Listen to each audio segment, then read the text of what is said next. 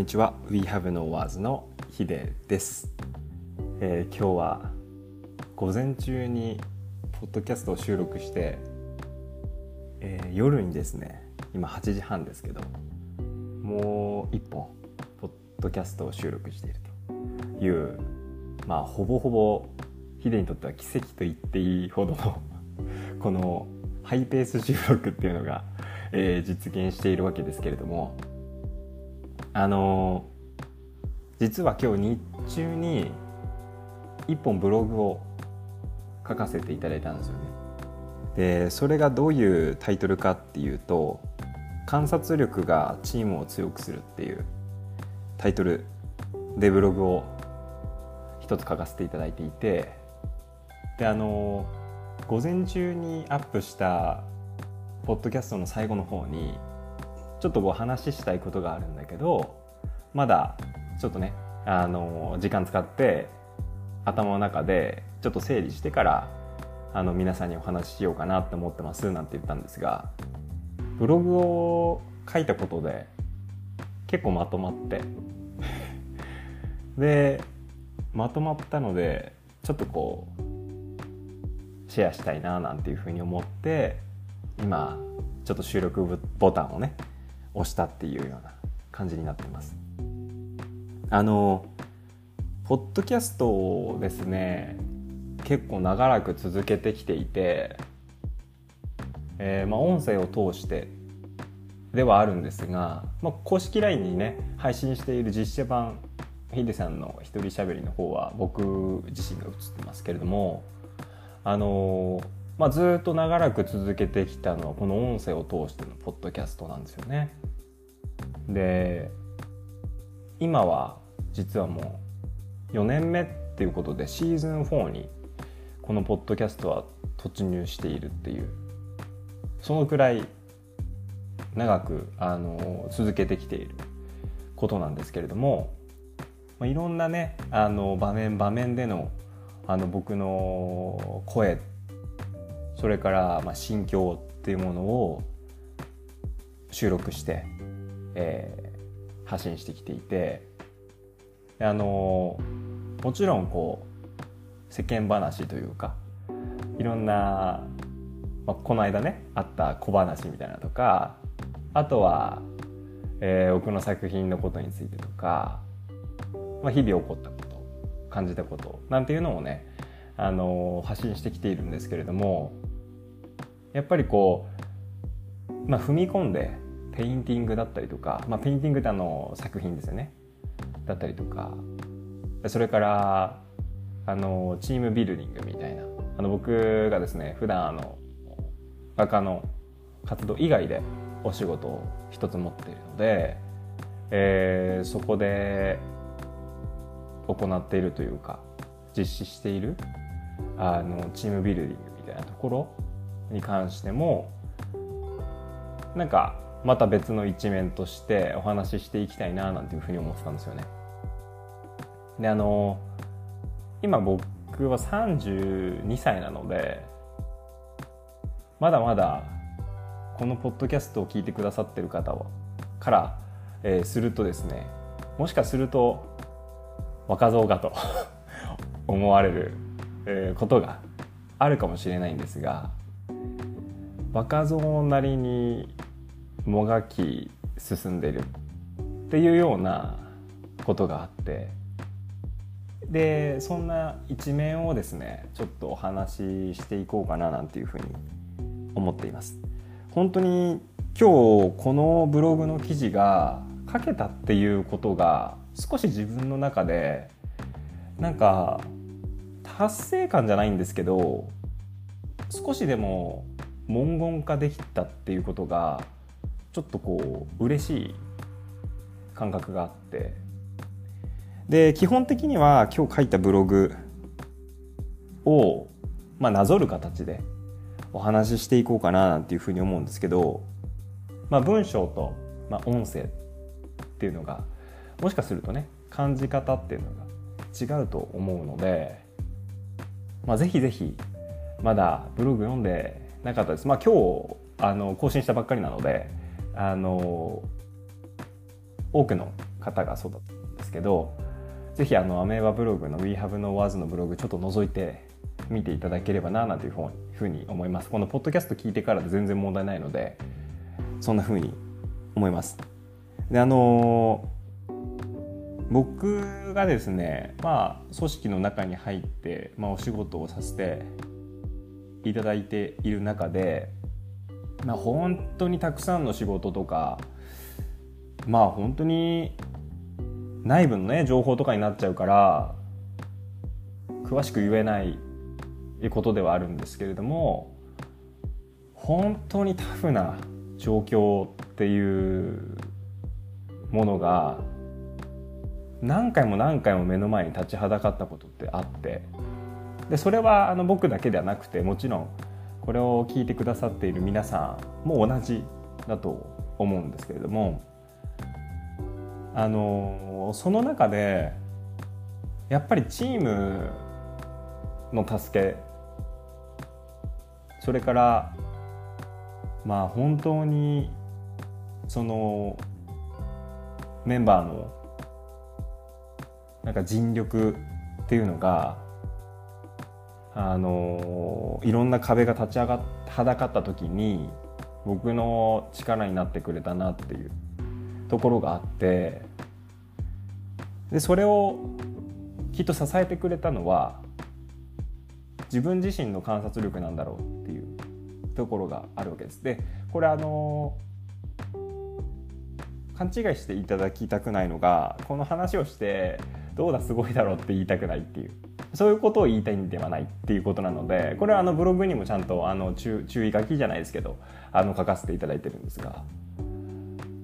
まあ、こんな風にして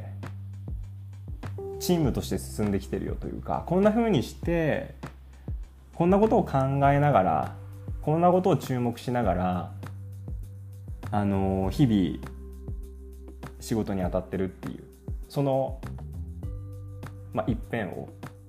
こうシェアできればななんていうふうに思ってます。であの僕はですね、まあ、画家としての活動のほかに、まあ、もう一つねあの平日お仕事を持っていてでまあ本当にあのこのポッドキャストではデイリーのねお仕事っていうふうにあの言い方としては言ってますけれども、えー、そのお仕事をもう一つあの、まあ、持ってるわけですね。であの絵を描く時っていうのが、まあ、一人で制作を進めるのに対して、まあ、僕はその絵を描くことのアシスタントっていうのはいないので僕が全部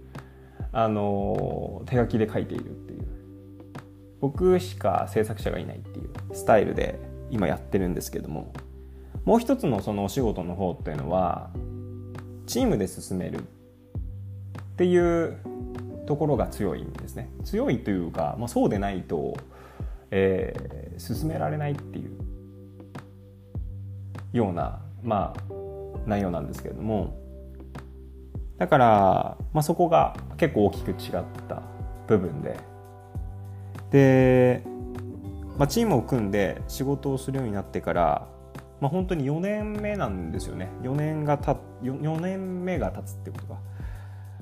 そうなんですけどあのー、僕のチームから離職者って出たことないんですよ。結構あの正直な具体的なねあのお話なんですけど。そうそう。だから多分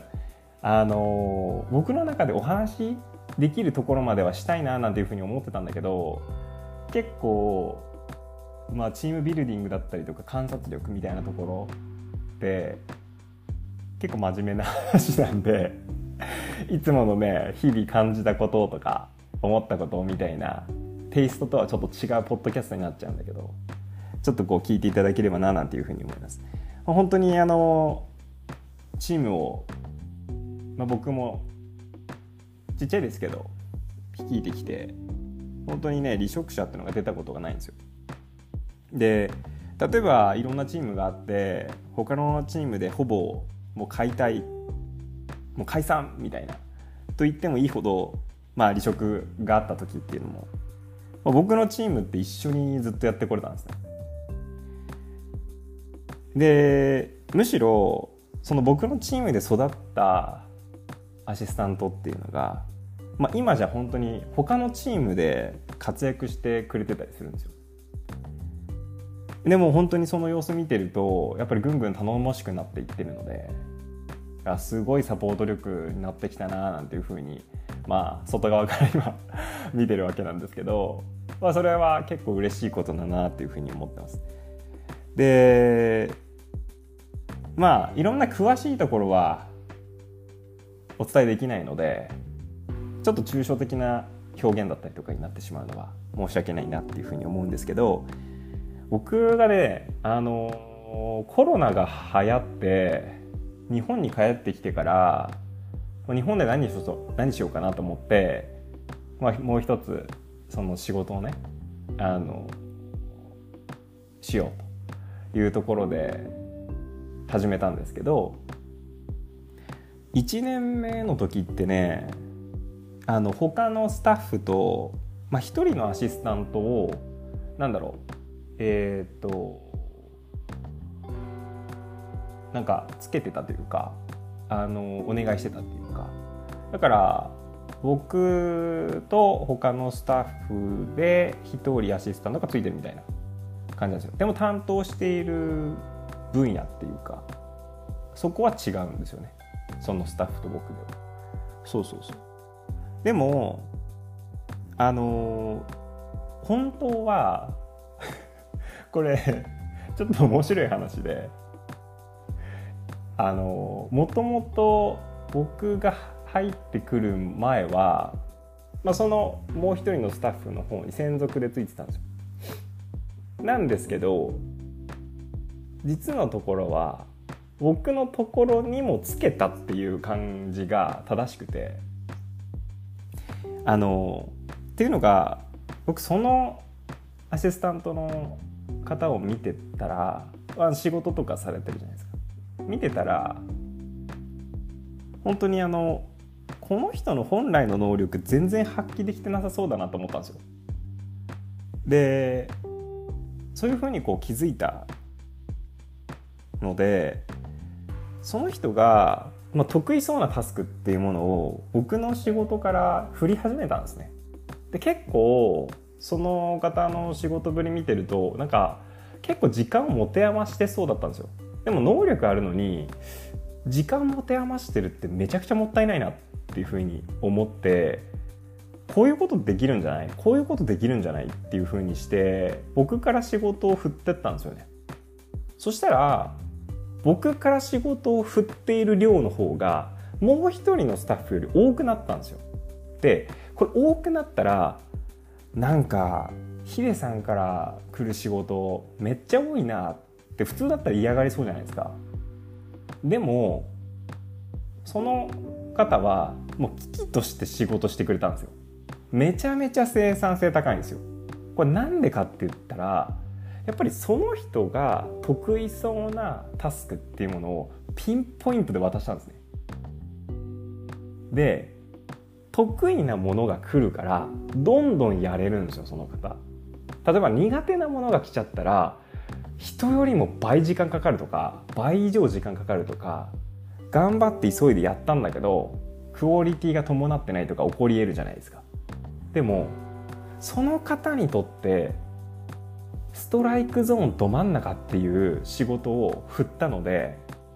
来ました待ってましたぐらいの形でそんな姿勢で取り組んでくれたんですよね。でそしたら本当に今までの動きっていうのがまあ、ちょっと時間持て余してそうだなみたいな。ところが本当に嘘のようにあのキビキビ仕事に取り組んでくれるようになって。で情報共有とかしてくれるようになって。で例えばその仕事上ねその方がさ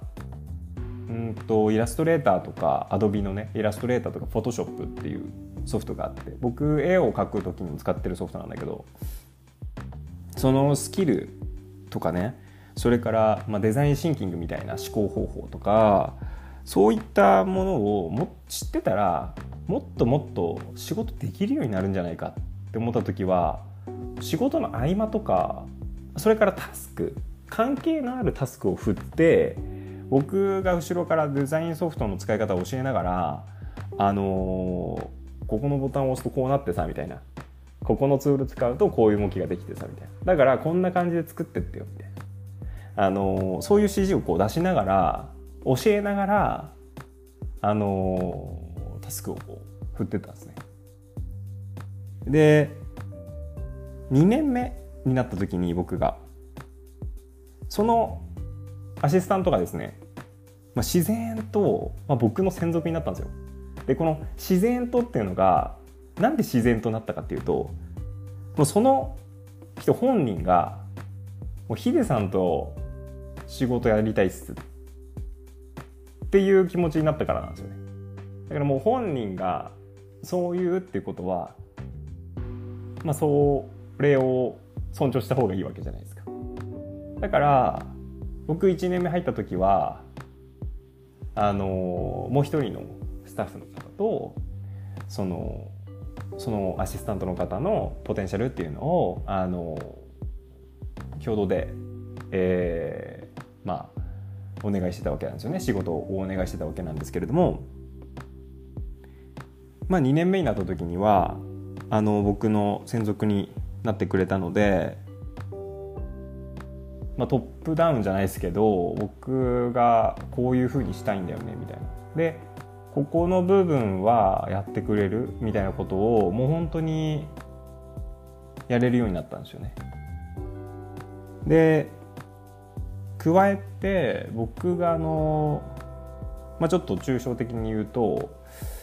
まあ、昔こう担当してた、まあ、なんか教え子みたいなところのポジションの人がいるんですけどその人が一回もうあの社会に出てて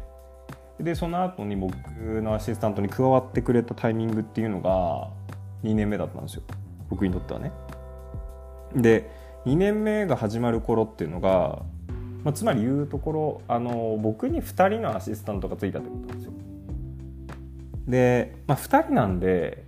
もちろん担当業務っていうのが爆発的に増えてもうめちゃくちゃ忙しかったんですよ。で目回るぐらい忙しくて朝から晩っていうか朝から夜まで稼働するみたいなフル稼働みたいな毎日だったんですねでもそれがなんとかできたっていうのもその2人のおかげではあるんです。ただその業務量の増加率っていうものにやっぱ対応していかなきゃいけないじゃないですか。で対応するとともにやっぱりその2人アシスタントの2人の得意不得意とか人柄とかっていう部分もあるからそこをもう加味しながら加えてその暇な時間を作らないっていうことを念頭に置いてこうタスクを振っていく必要があったわけですね。でこれがね僕が1年目の時には全くこうあの養われてなかった部分のところでまあそれはそうですよね。だって1人のあのマネジメントをしてるのと2人のマネジメントをしてるのは全然違うわけなんで。でもうそこが変わる。そしてプラス業務量が増えるっていうことのダブルパンチはもう全く違った次元に入ってんだなっていうことをもう意味してたんですよね。でそれももう毎日感じててで最初タスクの振り方みたいなのめちゃめちゃ下手で あのいつもね1年目からやってた方の方にはやっぱ特性とかよく知ってるからあの、振りやすいんですけどやっぱり新しく加わったところっていうのは関係性をやっぱ作るところからっていう風になっちゃうのでやっぱりどういう部分を振っていけばいいかっていうのもあのあるししかもその得意としている部分がややかぶってるっていうところもあったんですよね。ややね。全くかぶってたらこれ大変なんだけどややかぶってるっていうところもあったからどうやって僕の中で住み分けをしようかなっていうふうにも考えてたんですよ。でこれってえっ、ー、とタスクを受ける側ってあの考えられたらすごいんですけどあんまりそこって、えーまあ、大きな彼らにとっては大きな仕事ではないわけですよね。こう振られてきたタスクっていうのをどれだけあのハイクオリティで返せるかっていうところがものすごい大事なわけなのでどう住み分けを考えてこのタスクはこっちこのタスクはこっちだよねっていうふうに考えるのは僕の仕事なわけですよね。うん、だからまあそんなふうにあのトライアンドエラーを本当にしながら片っぽのあのスタッフの方アシスタントの方がちょっと暇になっちゃってるなみたいなところもちょっとこう実は見えてるみたいな 瞬間もあったしうわここの時間もったいないどうしよう。だけど今自分の目の前にもこれだけのタスクが溜まってるみたいな。どこを振ったらいいのか。でしかも触れないものもめちゃめちゃ増えてきたみたいな。そんなところだったんで2年目が。かなりチャレンジングだったんですけどそんなこんなで日々試行錯誤を重ねながらやってたら触れるようにこうなったんですよね。で、まあ、あっという間に、まあ、1年が過ぎてで2年が過ぎてってなってった時にその新しく加わってくれた方のアシスタントの方がまあそんなになんだろうな。な長くねえー、っとそこでこう勤め上げるっていうわけではなくて、まあ、ある程度こう経験積んだら、まあ、あの他のところにこう行こうかなと思ってますっていうお話もあったのでそれはね尊重したいなっていうふうに思ってたしあそっかそっかっていう話を聞いてたんですけどいろんな、まあ、業務とかコミュニケーションっていうのを通してあれは年が2年目終わるぐらいの時だったかなあの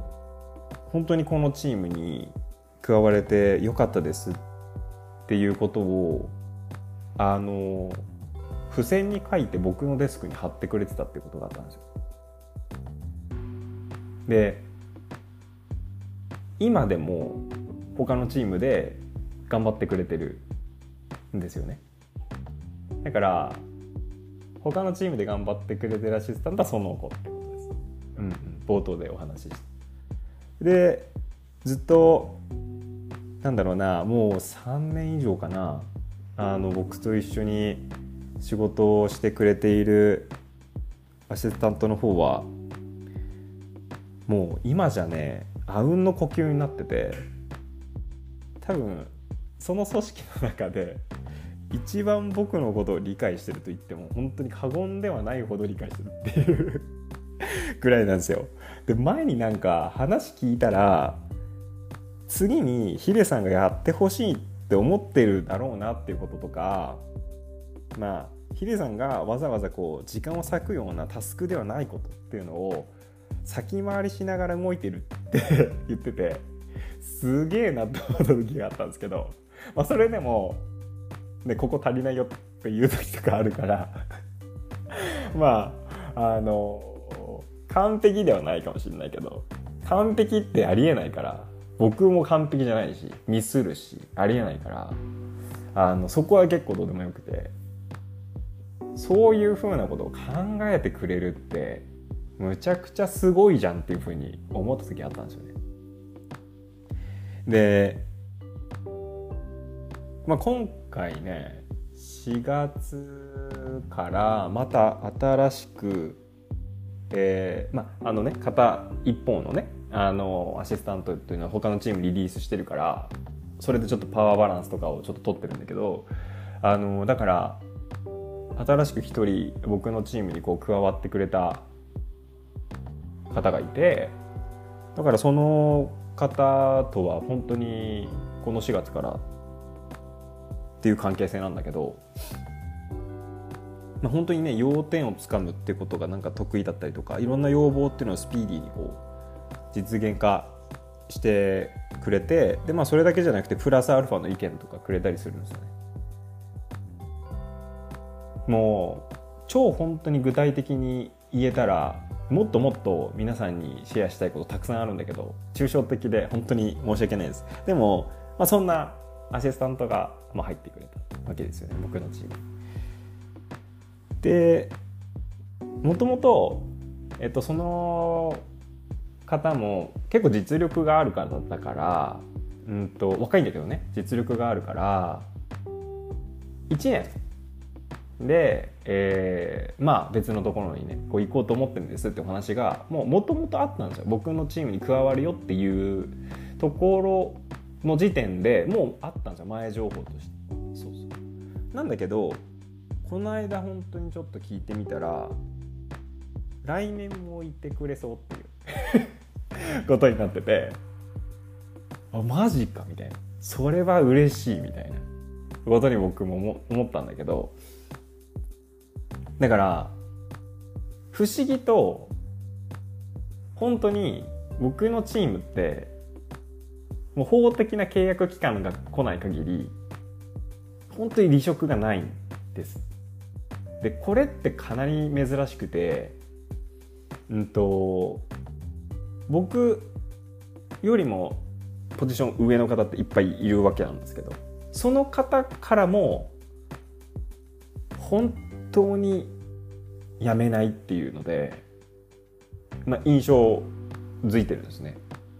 うん、でそれはね僕にとっても本当に一緒にね動ける時間というのが長ければ長いほど僕にとっても嬉しいしあのその時間一緒にいるわけだからよりいい方向にねあの僕が何かできるのかわからないけど成長していってほしいなっていうふうにも思ってるわけですよ。で、まあ、なんでこんな風な話をしてるかっていうと冒頭のその観察力っていうものがあのチームビルディングに必要だよっていう観察力っていうのがチームを強くするためには必要だよっていう話をしたいからなんですけどあの本当にこの3年ないし4年間で急速に僕はチームビルディングを学んできたわけですよ。でペインティングの活動っていうのは一人なので基本的にはもう真逆の世界というか真逆の考え方なんですよね。でもう日々勉強でめちゃめちゃ失敗も多かったと思うんですよ。でまあ本当に僕は一緒にね働いてくれるアシスタントにはもう本当に感謝をしていてでなんでかというと多分ねアシスタントのやってくれる方たちも僕にムッとしたことは一度や二度じゃないと思うんですよね これはもちろん。うんっていうのが僕がチームに言ってるルールって本当たった1個しかないんだけどそれが何しててもいいけどやることやって結果出してねって言ってるんですよね。だからあのこれはムッとされることありますよ。やっぱり。その分一つのタスク完了するまでに僕が求めてるスピードも速かったりとかそれでいってクオリティも早かったりとかあのなんだろうな話している僕がこ今考えてるなんかこういうところに行きたいんだよねっていうところそのまあビジョンっていうかそこの理解っていうのが遅かったりすると点で別のことをしちゃうっていう危険性もあるじゃないですか。だからそうじゃないよみたいなところもやっぱね3年ないし4年とか話してるとぱ出てくるわけですよね。だからアシスタントはねいや僕からしたらね本当にねよくついてきてくれてるなみたいな思う時あるんですよ。だからそれってこのポッドキャストで話してる僕のトーンとやっぱちょっと違うでしょ？そうそうそうだからこの話をシェアするかどうかってちょっと迷った時もあったしなんだけどやっぱ自分の中の一面であることには変わんないからやっぱりこのポッドキャストではそのもう一面というか、まあ、結構あの真面目なこと考えてますっていうか あのそのちょっとこう仕事だったり、まあ、あのペインティングへの考え方とかっていうのも結構いろいろ考えてたりとかするのであのそういう一面もちょっとシェアさせていただこうかなと思ってお話ししてるんだけどだからやっぱりもう何しててもいいけどやることやって結果出してねっていうのがたった一つの僕のチームのルールなんですよ。だから入ってくれた時に一番最初に言うのがそれなんですよ僕。なのでこれ特殊なんだけど僕のチームって僕も含めてだけど定位置にいないんですよ。デスクっていうものが組織とかにあるじゃないですか。僕のチームってデスクにいないんですよ。どっかにいるんです。そう。その建物のどこかにはいるんだけど僕がここにいてよとかっていう指示も出さないし本当にルールはこれだけだから。あのやることやってねっていうことだけだからあと何してもいいんですよ。あの人に迷惑かけること以外はね。何してもいいんだけど基本的に。だからいやここにいてくれないとさすぐ話しかけられないじゃんとか定位置にいてくれないと進捗チェックできないじゃんみたいなの一切言わないんです僕。全く言わない。どこにいたっていい？ただやることやって結果出そうねっていう。そこだけなんですよね。そうそうそうそう。で僕もいない。僕も定位置にいないんですよ。え？なんでヒデさんそこにいるんですか？みたいなところにいてちょっと仕事してたりとかします。そうそうそうでもこれだけ聞いてるとうわなんか結構タスク多そうだしプレッシャー強そうだなって思う人もいると思うんですよ。でもただ繰り返し言うんですけど離職する人いないんですよ。僕僕のチームから。契約期間の満了とか以外はうん。でなおかつ他のチームを助けてるっていうのもありましたけどあのえっとえー、パワーバランスを取るためにね一人アシスタントをちょっとこう、えー、輩出してるっていうか他のチームにこう出してるっていうお話もしましたけどもあの育っていくんですよね。チームが育っていくんですよ。でこれ不思議だなって思いません？だって何しててもいいっていうのは嬉しいじゃないですか。何しててもいいんだもん。定位置にいなくてもいいんだもん。だから朝「おはようございます」って言った次の瞬間にいなくていいんですよ。僕の見える範囲から。どこにいてもいいんですよ。自由ですよね。で干渉もされないし、えー、何もななんだろうな。あと何があるんだろう。普通 普通の組織って。わかんないけど僕が掲げてるルールがそれしかないから他のチームとかよくわかんないんだけどでも、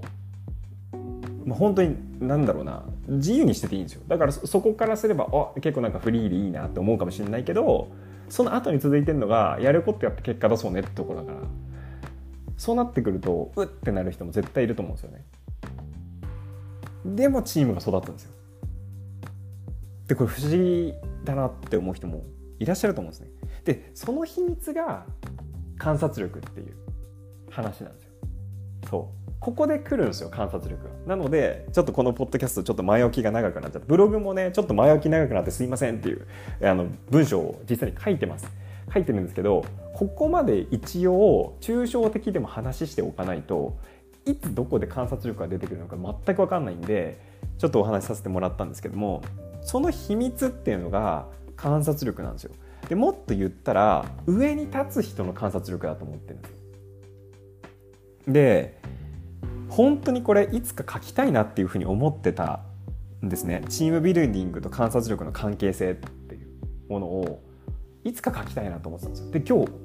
初めてやっと書けたんですね。少し。で、まあ、その説明には、まあ、ここまでのちょっと前置きっていうのが必要だったっていうところなんですけどもあのあくまでもねあのブログの方にはちょっと色付けさせていただいてるんですよちょっとこう黄色い蛍光ペンみたいな感じで色付けさせてもらってるんですけどもなのでちょっとブログも後々ちょっと改めて読んでほしいなっていうふうには思うんですがあのブログ上黄色くこう塗られてる部分っていうのが観察力が関係してる部分です。であの音声だとどこが観察力が関係している部分かっていうのはなかなか分かりづらいと思うのでちょっと今お話ししたあ中からちょっと抜粋しますね。えっと、どういうことかっていうと例えば僕が1年目で入った時に、えっと、アシスタントをパッて見て一別してそのこの人ポテンシャルあるんだけど本来の能力発揮できてなさそうだなって感づいたっていうのがまず観察力ですよね。でその方が得意そうなタスクを振り始めたっていうのがこれ観察力ですよね。そうそうそうそうで2人増えたってなった時も2人分の得意不得意と人柄っていうを加味したって観察力ですよね。で暇な時間を作らないっていうのも観察力だでこれが例えば今お話ししたあの中で、まあ、あくまでも一例なんですけど例えばあのこの他にもあってブログにもちょっと書いてるんですが、まあ、その日のコンディションだったりとかまあ、今抱えてるタスクの量感に対する、えー、っとその一人一人のアシスタントの、まあ、器の大きさっていうかだったりとかあの日々やっぱ仕事していく中でやっぱ疲労感とかっていうのたまるじゃないですか。だからその疲労の蓄積の度合いっていうものを見てたりあとはこれ意外なんですけど時計を見てる回数とか。時計ってこう腕時計してる人ばっかりじゃなくて携帯とかでチェックしてたりとか、まあ、その場所場所に置いてあるあのかけてある時計壁にかけてある時計、えー、でもいいんですけど例えばその時計を見てる回数とかですね。あのー、やっぱ夜に予定がある時って人間時計よく見るんですよね。なのでよく見てんなと思ったらもう帰らしちゃいますね。もう本当に。今日いいよ。なんかあるでしょって言って。えなんで分かったんですかって言われるんですけど。見てんもんみたいな。めちゃめちゃ時計見てんじゃんみたいな。ことがあったりとか。実際したんですよね。そうそうそうそうそうあとはまあ本当にこれ普通かもしれないけど声のトーンだったりとか。あとはそのコロナ禍の時にマスクしててすっごい分かりづらかったけどあの今マスクオフの時代とかにもなってきてるから表情の変化とか。まあ、こういったものを結構総合的にこう見てるっていう感じなんですよね。でやっぱり冒頭お伝えしたみたいに日本でもニューヨークでも画業って基本的に一人だったんですよ。あの画業って画家の活動とかね。で基本一人だから自分がどう思うかとか自分がどうありたいかとかであの進められたんですよね。でもその日本にこう帰ってきてからチームで、まあ、戦うみたいなことを初めてこう知って、まあ、僕自身も助けてもらわないと何もできないんだなっていう。僕自身めちゃめちゃ苦手なところがあるしあの引っ越しの時のポッドキャストでお話しした時もお伝えしましたけど事務作業とかスケジュール管理とかもう点でダメなので まあそこのかそこに関しては業務上はあのもうあうんの呼吸であのやってくれるね、アシスタントの方がもう本当に動いてくれるんで僕はもうここに行きたいみたいなのでビジョン掲げてそのアイディアをボーンとかって言ってくっていう係なんですけど。だとこう縁の下の力持ちになってくれてそのその細部をちょっと埋めてくれるみたいな。でも僕も細部できないわけじゃないから見ててあれここ足んなくないみたいな。話をしたりとかする。それでこう一緒になって形作っていくみたいなところやってるんですけどやっぱりやれるけどやりたくないみたいなことやっぱあるんですよね。でこれやっぱり聞いてくださってる皆さんもそうだと思っててうんと不得意なんだけどできちゃうことってあるじゃないですか。これをどれだけ協力していただいて得意なところに避ける時間を増やすかっていうのが結構ポイントだと思ってて。だから僕自身助けてもらわないと何もできないなってことも知ったし助けてもらうといろんなことができるんだなってことを知ってたんですよね。で、まあ、本当に僕のチームもやっぱ乱れるっていうことがないわけじゃないんですけどやっぱりねあの感謝は忘れないようにしてるんですよね。そうやっぱ業務が増えてきたりとか切迫してきたりすると、まあ、チームみんなの、まあ、ストレスレベルみたいなのも増えてくるじゃないですか。で僕自身やっぱり観察してるそれも分かってくるし雰囲気が変わっちゃってきてるなみたいなことも分かってくるしだからどっかで手こ入れしないとなみたいなことも結構常々あの変化をあの見れるようにしてるんですけど、うんと、僕自身が荒ぶっちゃうと、えー、崩壊しちゃうので何がすごい大事かっていうとやっぱり動いてくれることにあの感謝し続けるっていうことがもうめちゃめちゃ大事だなというふうに思っててそこだけはもう忘れないようにしてると。で、まあ、ちょっと関連してくるんですけどあの誰かのこう上に立っていくっていうか誰かをこう率いていくってなった場合はやっぱりこうチームメンバーっていうのはちゃんとこう当たり前なんですけど人として扱うってすごい大事だなって思っててでこれはねあの誰に教えられたってわけじゃないんですけどずっとやってるんですよね。うん、で、まあ、それ当たり前だよヒデって聞いてくださってる方思うかもしれないんですけど当たり前なことなんですよ。でただやっぱりいろんな、ね、別の組織だったりとかいろんな知り合いとかからお話とか聞いたりとかしてると、まあ、実際指示すれば動いてくれる人員としてなんかその部下の方だったりとかアシスタントの方だったりとかチームメンバーのことを考えてるっていう人も結構いるような気がしてるんですよね。で、まあ、僕の勘違いかもしれないですけどあのただ本当に当たり前なんですけどみんな人間じゃないですか。でみんな自分に対して自分のことをね大切に扱ってほしいってやっぱ思ってるわけですよね。邪気に扱ってくださいっていう人ってなかなかいないんですよね。でやっぱり立場っていうのは全然関係なくて、まあ、その人を大切に思って接するっていうことがなんかめちゃくちゃ大事だと思うんですよ何かを率いていく時に。で、まあ、それを忘れてしまったらそこが基盤になってるんで基礎になってるんで観察力なんてレベルの高いことできないんですよね。うん、観察力ってレベル高いんですよね。本当に。多分これ聞いてうんうんってうなずいてくださる方がいたらマジで本当に話したい。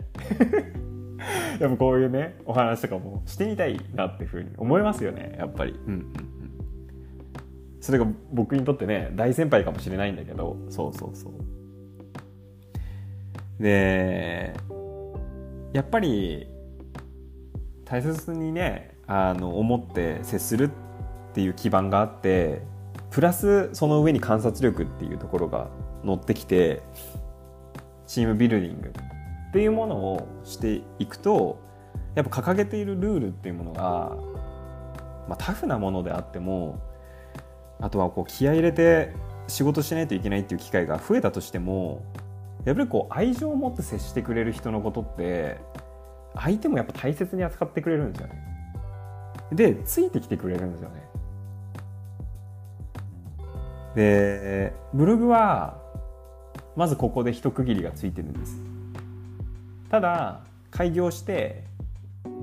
あのちょっとこう、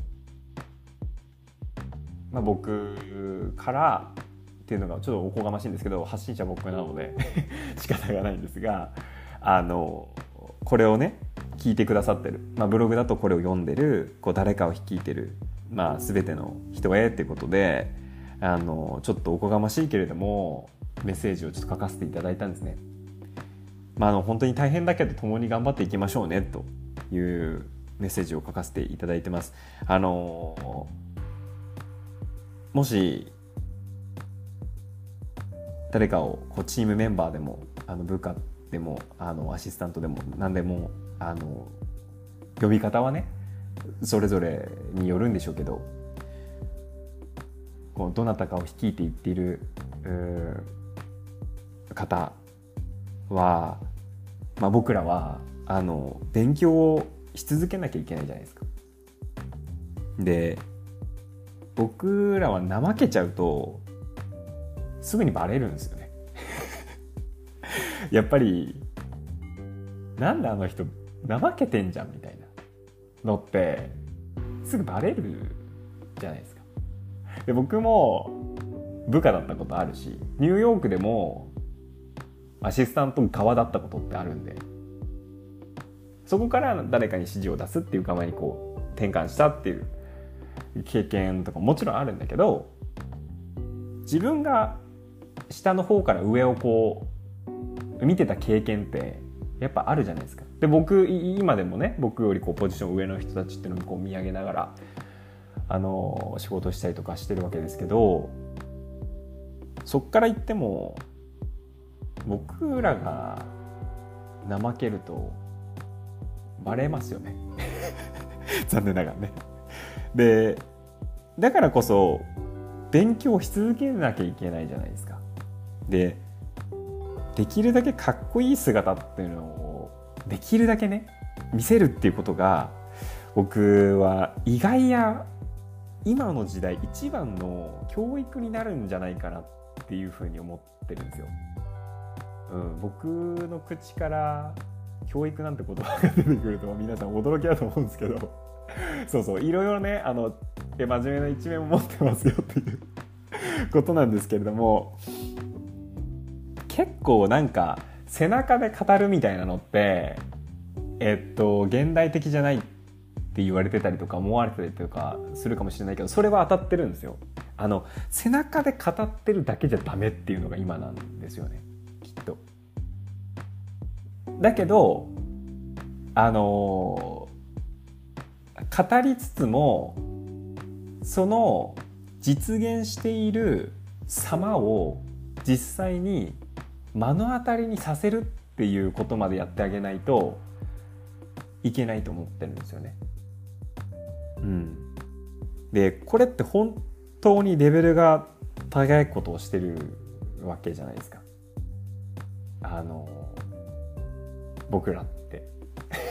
あのこのねポッドキャストを聞いてくださってる中でいらっしゃると思うんですよ。本当にあの誰かを率いてる方がいらっしゃると思うんです。で本当にレベル高いことしてるじゃないですか。毎日。で求める側なら楽だったんですけどやってよやってよってこうあってくれよとかこういう風にしてくれよとか求める側の時ってめちゃくちゃ楽だったんですけど僕らってこういつしか求められる側になったじゃないですか。だからきつって思う時ってありますよね。きついなみたいな。で僕らも人間なんだって。思うこともありますよね。でこのお話ってあくまでも僕にとって一番近い存在である僕単体のチームっていうのをちょっと例えにあの例にね出させていただいてるんですけど実際はもっと多くの方っていうのをマネジメントをしなきゃいけないっていうところがあってだから僕もできてるか分かってないし力不足を感じることばっかなんですよね。で悩みも尽きないと。ただやっぱりその悩みつつも一緒にこう動いてくれる人がいる間とか一緒に働いてくれる人がいる間っていうのはできるだけいい方向に育てたいなってやっぱ思うわけですよね。でそれはやっぱり皆さんも同じかなっていうふうに思ってて。でもう歩みをこう止めてる暇もないし進めるしかないじゃないですか僕らは。で誰かの承認を待ってるような時間もないし今こっちだってゴールを掲げて旗さしてやっているっていうことを向かってってるっていうことを最終的に正解にするパワーっていうのも必要だったりとかすると思うんですよね。やっぱこっちついてきてよかったっすわってやっぱ思われないとついてこなくなっちゃうからその辺も僕らってやってたりとかするじゃないですか。もう本当にすごいことしてるんですよ僕らは。うん、でこれを聞いてくださってる方の中にはもちろんねあのちょっとたびたびお伝えさせていただきましたけど僕よりもあの先輩っていう方が本当に多くいらっしゃると思います。だからねあの32歳の若造が何を言ってんだと あの言われるかもしれないんですけれどももしねあのなんか確かになと思うところがもしあればあのご参考にしていただければなと思いながらあの僕自身もどこかでこう皆さんのあの存在を感じながらその日々こう励んでいきたいなっていうふうに思いますっていう感じでブログをちょっと締めくくらせていただいてます。あのまあ分かるよと言ってくださる方もしいらっしゃったらちょっといつものポッドキャストとはテイスト違いますけどあのぜひぜひ公式 LINE でも教えてください。あの Spotify の返信機能でも全然 OK です。きっと通知来ると思います。なんか前来なかった時あったけど きっと通知来ると思います。あのどちらでも OK です。えー、公式 LINE だったら絶対あの僕のとこに届きます。で通知も100%来ます。今のとこ。はい。なので安定はしてると思うんですけども本当にどちらでもいいです。えー、っと今日のこのポッドキャストっていうのはあ本当に撮る予定なかったんですけど偶然なんか日中文言化できてブログに書かせていただいてでその一面みたいなところもちょっとタフな部分のあのタフってこうあの強いっていうわけじゃないけどなんだろうな。こう結構ちゃんとこういろいろこう考えてやってるよっていう。あの部分の日でもちょっとシェアしていこうかななんていうふうに思ってあの撮らせていただいたんで本当にねいつもと印象が違うポッドキャストになったかもしれないですけどあのこんな部分のある日でもねあのぜひぜひ今後とも、え、よろしくお願いしますということで、えー、今回のポッドキャスト締めくくらせていただければなというふうに思います。ということでまた次回お会いしましょう。バイバイ。